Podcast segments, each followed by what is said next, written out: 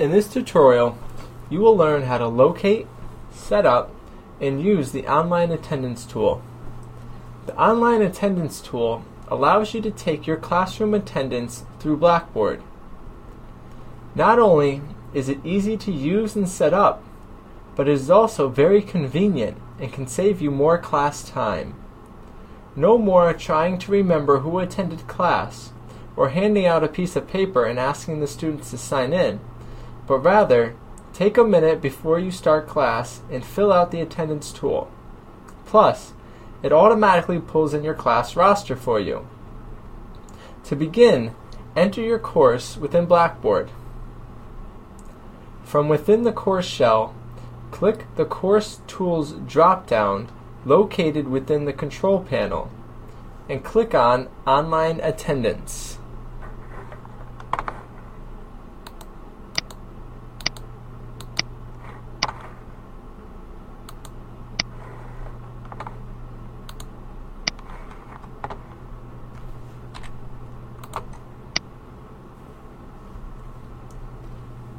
Now since this is your first time within the attendance tool, we need to configure the dates that your class meets. To do this, click Dates Setup.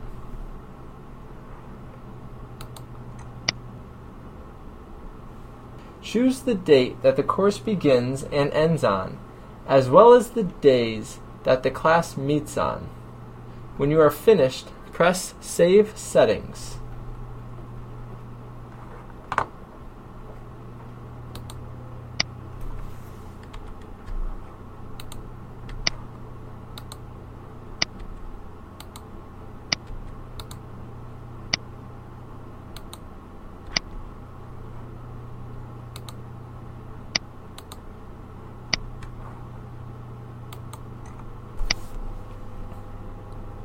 Note: Notice the Add Individual Days and Remove Individual Days button at the top of your screen.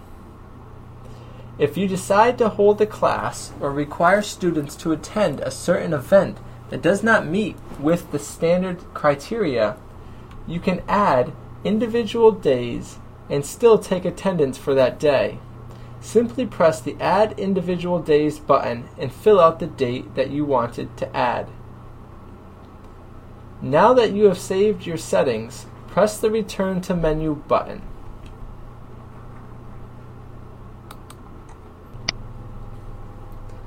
Now you will see the list of students, a drop-down box with the past and present dates for the class, and to the right, the previous dates with the information.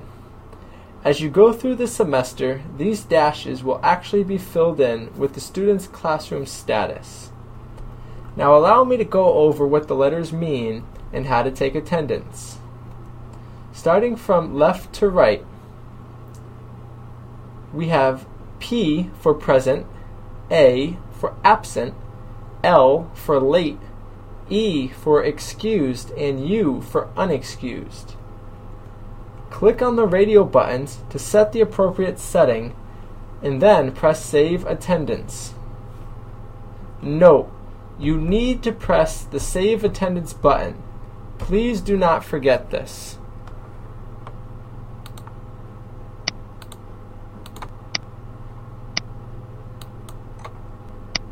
You will then be taken to a screen that says the attendance record for that particular date has been saved. From here, click Return to Menu.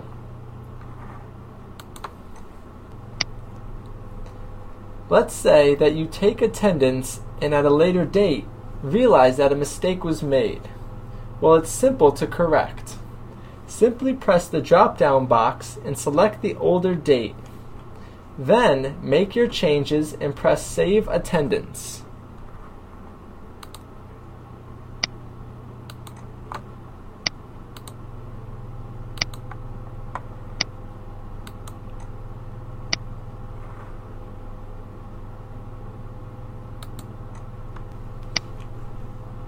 Now that you know how to take attendance, you may be wondering what the other buttons are for. So allow me to go over them. First, we have the seating setup. The seating setup or seating chart option allows you to assign students to seats in your classroom. Before using this, you will need to go to Setup and set the number of rows and columns in your classroom. For each seat in your classroom, you can assign one of your students, empty, or aisle from the drop down list. Once you have assigned all the seats, choose Save Seating Chart to save your selections. Second, we have attendance by seat.